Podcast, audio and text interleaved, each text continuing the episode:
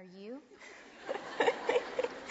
and I didn't know how to tell him I'm not praying for snow tomorrow um, because there's someplace I want to go and someplace I want to be. And I remembered such a funny memory. Five or six years ago, we had a day with two or three days in a row of snow and ice and canceled school. And the first day that the weather broke was a Thursday morning. The kids went back to school, and we got to come back to Thursday morning Bible study. And during the praise time, woman after woman stood up, thanking God. Now, listen to this thanking God for the peace of three days at home and just the, the wonderful time of quietness and sitting in front of the fire. And I was listening, thinking, oh, they don't have little boys at their house. And the more I listened, I thought, oh, they don't have children at all at their house. And finally, a very brave woman on the back row stood up and she said, I'm thanking God that the snow is gone and the children are back in school. so if you love the cold and if you were praying for snow and ice this morning with some of the children, my prayers were contrary to yours. So I'm sorry we weren't in agreement on that.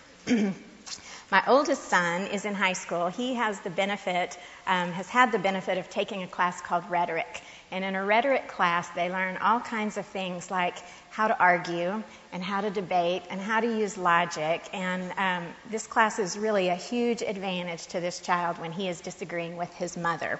But I've learned a few things from him. And the first thing I've learned is that in any um, logical debate or discussion, the first thing you want to do is define your terms. Figure out what it is that you're talking about or sometimes arguing about and making sure you're actually talking about the same things.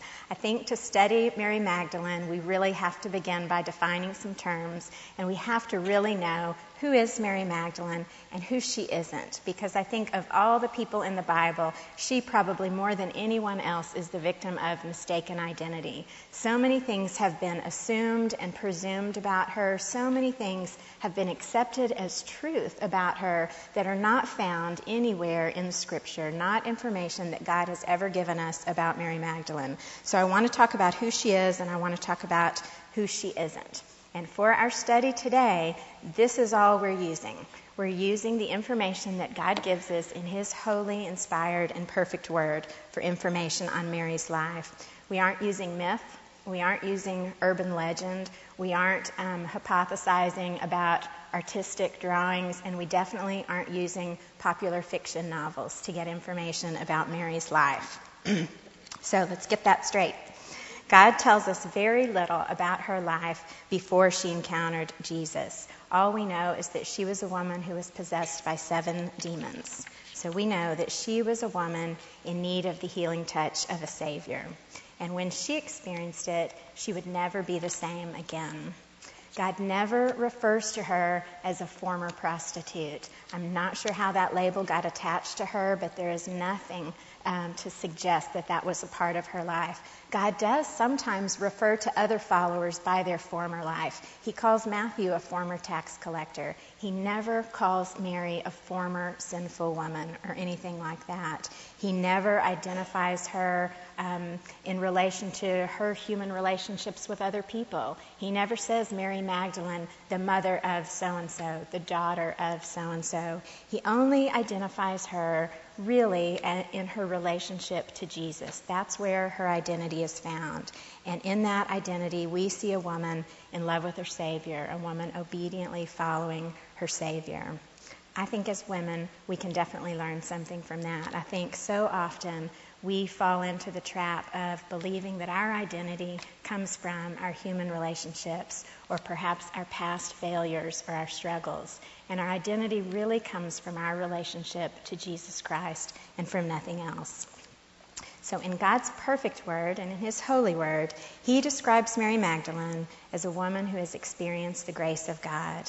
And as a result, her life is devoted to ministering to Jesus, to advancing the cause of Jesus, to advancing the cause of righteousness in her world. Mary's life is the story of grace. In your homework, I had you flipping around between all four gospel accounts quite a bit. I'm not going to make you do that today. I've included some of these on your verse sheet, so let me just read to you from Luke 8 2. Now it came to pass afterward that he, Jesus, went through every city and village, preaching and bringing the glad tidings of the kingdom of God. And the twelve were with him, and certain women who had been healed of evil spirits and infirmities. Mary called Magdalene, out of whom had come seven demons, and Joanna, the wife of Chuza, Herod's steward, and Susanna, and many others who provided for him from their substance. There was another passage you read in Mark 16 that also referred to Mary Magdalene as the woman whom Jesus had cast seven demons from. So if we're going to define who Mary Magdalene is using God's word, we know her name is Mary. She's from Magdala, which is a very large city on the Sea of Galilee. She was possessed by seven demons. And after Jesus healed her, she became a female follower of Jesus. Some people call her a female disciple. She was serving, she was ministering, she was even financing his work and his ministry. Each time in the Gospels, when Mary's name is mentioned, with the exception of one, each other time her name is mentioned first. And many Bible historians believe that when your name is mentioned first, it means you are considered significant. You are probably considered the leader. And so oftentimes you'll see Peter's name listed first, as Peter was considered the leader. So there's a lot of speculation that Mary, because her name always comes first, was probably the leader among the women who followed Jesus and ministered to him.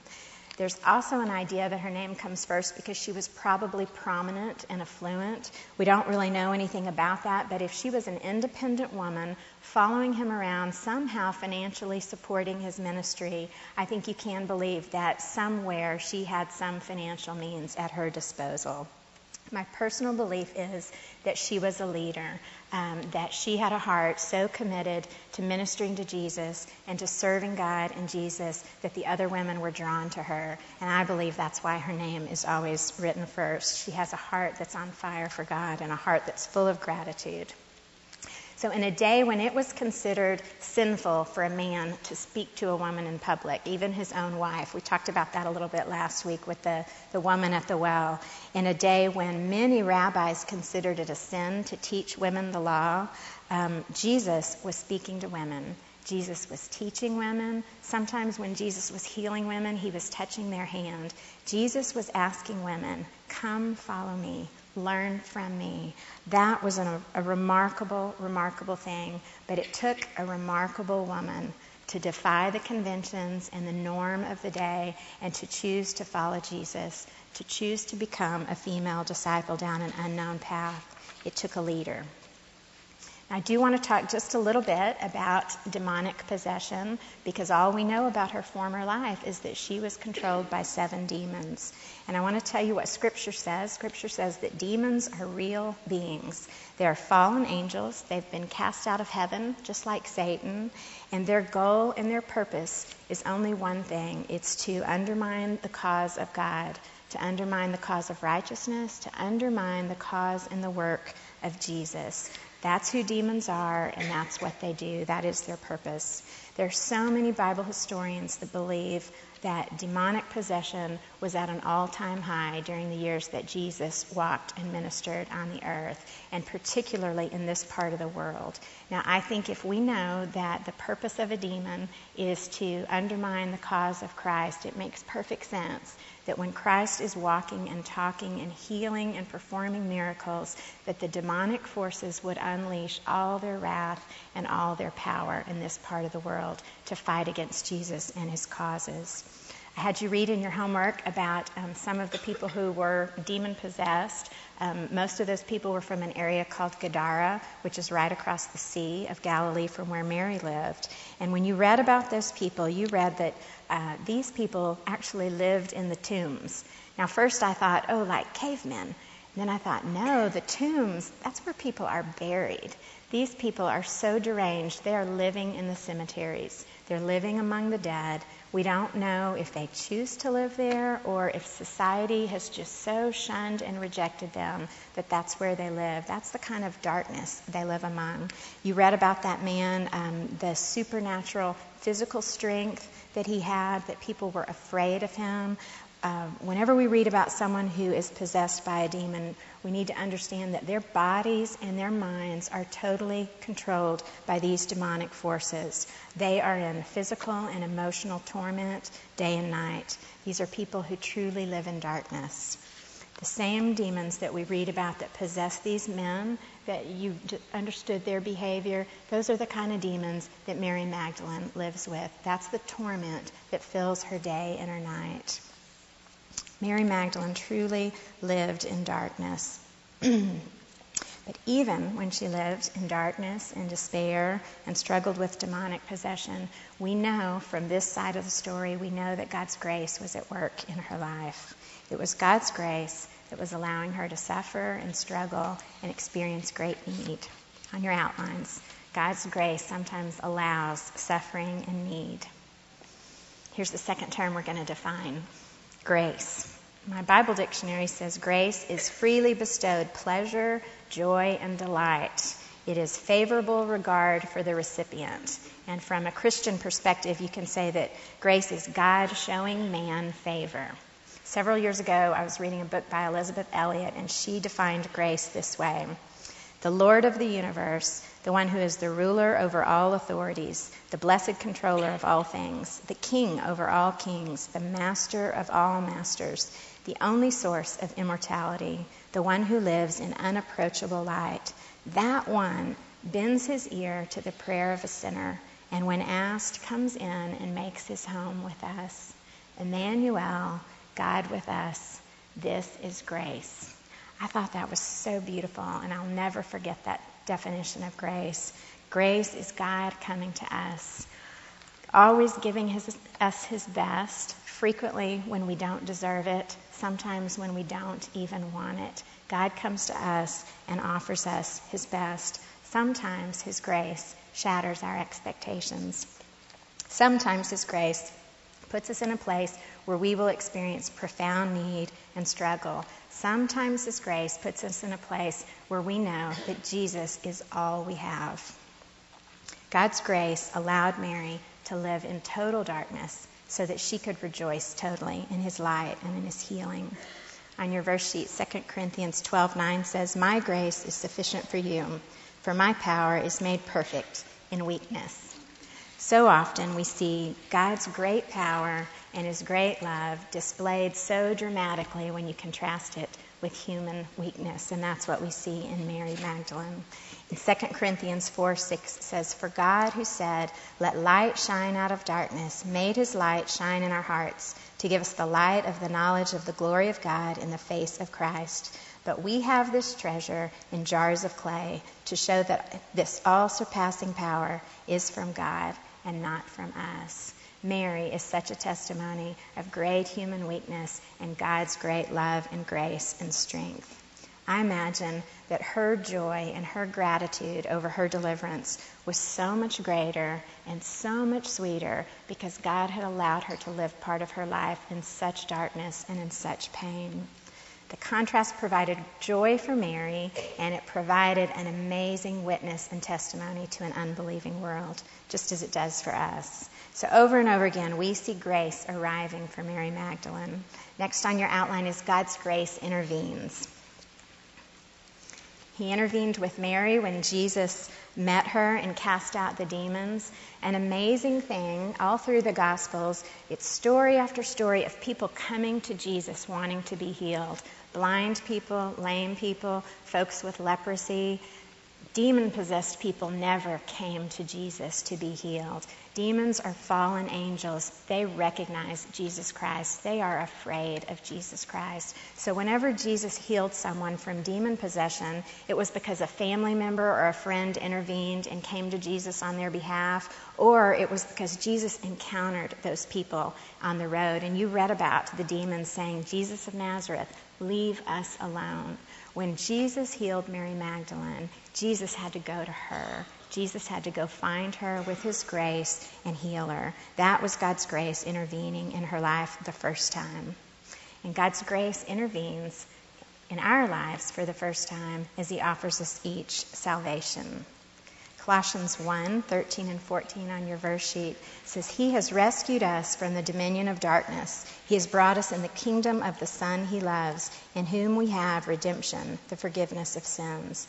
And in 2 Timothy it says, It's not because of anything we have done, but because of his own purpose and his grace. For all of us, all of us who have received this great grace, all of us who have received salvation, God has intervened. Grace has intervened, and God keeps showing up, and grace keeps coming and keeps intervening in our lives. Sometimes it looks different than others. Sometimes grace intervenes in a way that rescues us and frees us and resolves something exactly like we want. Sometimes grace intervenes in another way, in an unexpected way. But grace always shows up for those of us who have found salvation in God and are seeking His presence. When we seek God, He always comes to us in our place of need. Hebrews 4:16 Let us approach the throne of grace with confidence so that we may receive mercy and find grace to help in our time of need. Just like Mary, we can have confidence that grace will arrive. What happens next in her life is such a testimony of a woman who is living in love with the grace of God.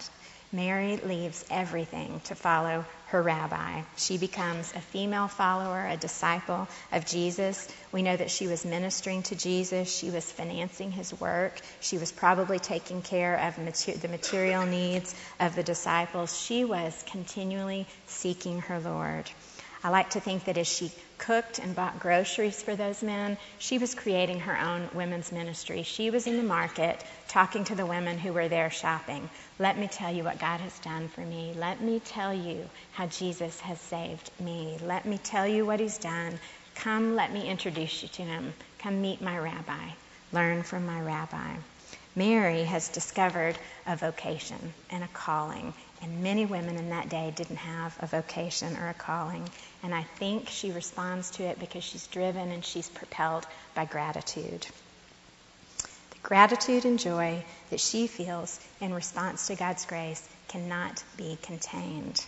I think we see great maturity in here. She is not simply experiencing the emotion of gratitude, she's acting on it. You see her emotion and her volition. You see faith and works. I sort of came up with a little term for it. It's gratitude in action. And I thought that was so beautiful. She is serving, giving, she's ministering in very unconventional ways that women hadn't done before. One of my favorite authors says this People who are thankful for all the grace they have received want more than anything to give back to God. They can't help but live their lives as witness to God's salvation. Who among us doesn't want to live our lives as witness to God's salvation, witness to His grace, witness to the amazing things that He does for us every day? The psalmist says in 116, How can I repay the Lord for all His goodness to me? I think Mary Magdalene could have written that. How can I repay the Lord? He's delivered me from these seven demons. I'm going to follow him anywhere. Mary Magdalene fell in love with the grace of God. Several things happened. She developed, she received this Christmas, this Christian vocation, this calling to go share God's grace and teach people about Him, an awareness that grace is all around her. Um, she became passionate about teaching the world to see God's grace, to receive God's grace. That's something that can happen to each of us when we fall in love with grace. We want to share it. For Mary to share it, uh, it really required sacrifice. She had to pack up and really become a nomad. I, I, like to think that when Jesus healed her, I wonder what her first thought was. If you've spent much time talking to people who have really suffered from uh, uh, physical health emotional trauma, major crisis. So often when you ask them, what do you want? They don't want pie in the sky. They don't want big, glorious things. They want normal. I want a normal day. I want my normal life back. I like to think that when Mary was healed, was her first thought, now I can have normal. Normal would be a home and a husband and children. I don't know if she wanted normal, but God had something very unusual, very unnormal in store for her. The life that He had planned for her began with gratitude, and it was gratitude in action that couldn't be contained. That was her response to grace.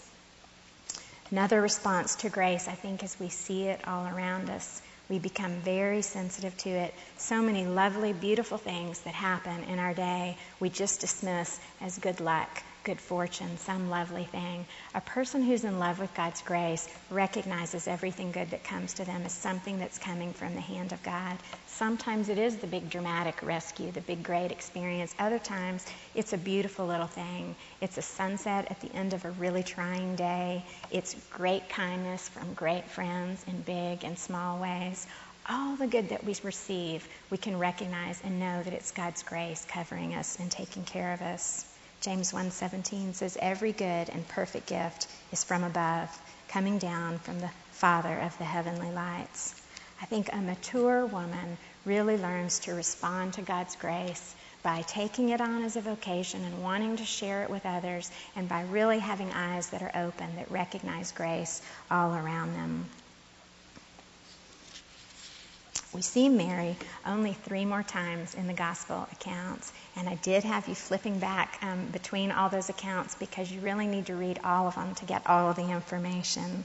Each time we see Mary, she's acting on the grace that she received. She's following Jesus, and usually she's following him to very unexpected places. The next time we see her, she's standing among the crowd watching Jesus' crucifixion.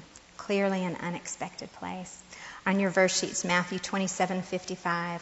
Many women were there watching from a distance. They had followed Jesus from Galilee to care for his needs. Among them were Mary Magdalene, Mary the mother of James and Joseph, and the mother of Zebedee's sons.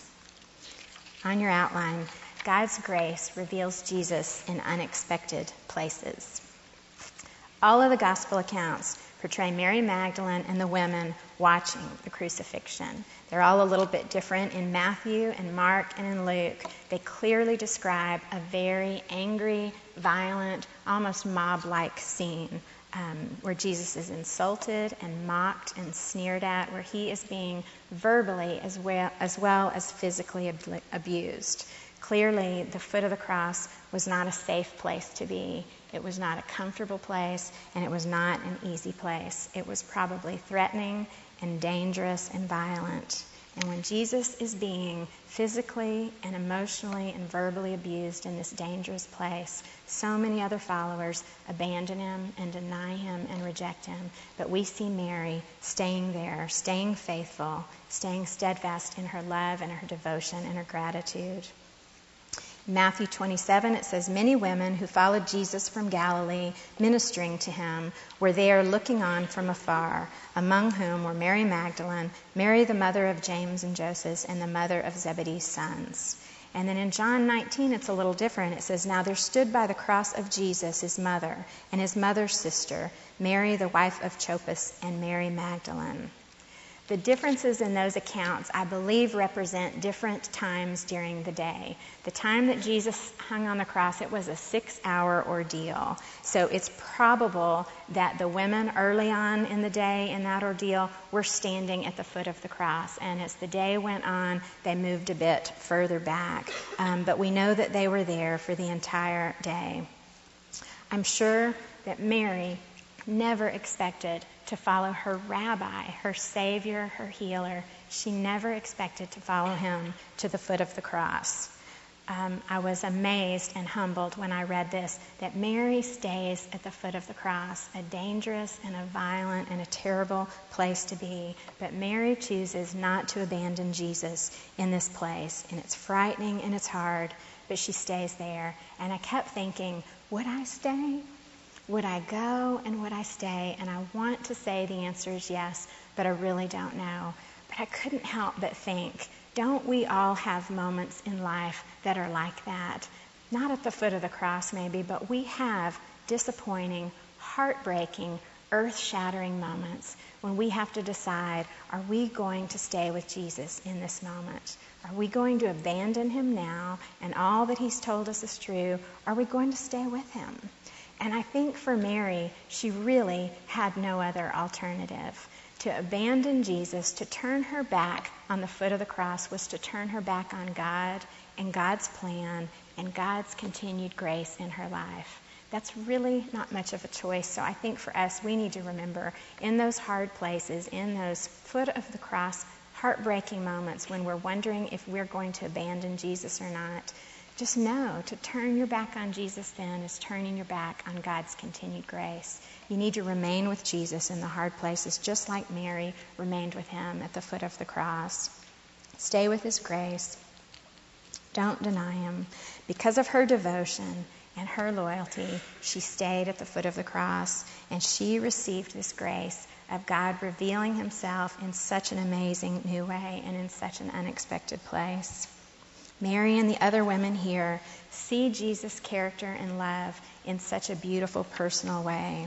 And those who weren't at the foot of the cross didn't get to see this. They didn't see Jesus lovingly delegate the care of his mother to the disciple John. They didn't see Jesus ministering to the criminal who's hanging beside him, who just earlier had been, you know, ridiculing him. They didn't hear Jesus praying, asking God to forgive these people who are hurting him. And they didn't see Jesus surrendering his spirit. They didn't see Jesus submitting to God's plan for the world's redemption. The women, Mary, they saw it. They experienced it. They received that grace. And it was an incredible grace that I think they didn't know they were getting it at the time. Uh, and so often, grace is like that. It takes days, weeks, years. It takes hindsight. It takes time spent trusting God to realize grace sometimes and to recognize it in unexpected places. An interesting thing I thought about that all of the gospel accounts are written based on the eyewitness testimony of the writer, or if the writer wasn't there, they went out and interviewed eyewitnesses. So in all of those accounts, the gospel writers, John was the only one who's ever named as being there. So if you stop and think, who were the eyewitnesses that they interviewed to write these accounts? Who do you think gave them this information? Mary was there. The women were there. Nobody else got to experience firsthand. They only got to hear their eyewitness account. We have it in our Bible today because Mary was there experiencing it. And that was an amazing grace for Mary and for those other women. Three of the Gospels, Matthew, Mark, and Luke, they each conclude their account of this terrible day that Jesus died on the cross with with the same image, and it's the image of Mary Magdalene and the other Mary sitting opposite the tomb. The day is over, the tomb has been sealed, and the women sit there. I doubt that Mary ever wanted to be sitting outside the tomb of her dead Savior, just as I doubt she ever wanted to stand at the foot of the cross. But it was God's continued grace that took her to those places to experience Him in a new and a profound way. John 21:18 on your verse sheet. So when you were younger, you used to fasten your own belt and to go wherever you wished. But when you grow old or mature, you will stretch out your hands, and someone else will fasten a belt around you and take you where you do not wish to go. I know Mary thought she was being taken to many places that she didn't wish to go, but it was God's grace that was taking her there, and it was God's grace that was keeping her there. We saw Mary, one of the last to leave the foot of the cross, the last one at the tomb of her rabbi. Her devotion to Jesus, whether living or dead, is steadfast. I think an amazing thing is Mary gets to be the witness for the skeptics and the doubters who said things like, he wasn't really dead, he was hidden away somewhere. Mary is the witness. She saw him surrender his spirit. She saw his body die. She saw his body prepared for burial and laid in a tomb. She saw the big, enormous stone rolled in front of it. She saw the stone sealed. Mary was the witness of the, all the mournful scene so that she could be a witness when God's grace revealed his victory in another unexpected place. I would like for you to open your Bibles to John 20 and read this account with me. Early on the first day of the week, while it was still dark, Mary Magdalene went to the tomb and saw that the stone had been removed from the entrance. So she came running to Simon Peter and the other disciple, the one Jesus loved, and said, They have taken the Lord out of the tomb, and we don't know where they have put him. So Peter and the other disciple started for the tomb. Both were running, but the other disciple outran Peter and reached the tomb first. He bent over and looked in at the strips of linen lying there, but he didn't go in. Then Simon Peter, who was behind him, arrived and went into the tomb. He saw the strips of linen lying there, as well as the burial cloth that had been around Jesus' head. The cloth was folded up by itself, separate from the linen. Finally, the other disciple who had reached the tomb first also went inside. He saw and believed. They still didn't understand from Scripture that Jesus had to rise from the dead. Then the di- disciples went back to their homes, but Mary stood outside the tomb crying. As she wept, she bent over to look into the tomb, and she saw two angels in white seated where Jesus' body had been, one at the head and the other at the foot. They asked her, Woman, why are you crying? They have taken my Lord away, she said, and I don't know where they have put him. At this, she turned around and saw Jesus standing there, but she didn't realize it was Jesus. Woman, he said, why are you crying? Who is it you're looking for? Thinking he was the gardener, she said, Sir, if you have carried him away, tell me where you have put him, and I will get him. Jesus said to her, Mary. She turned toward him and cried out in Aramaic,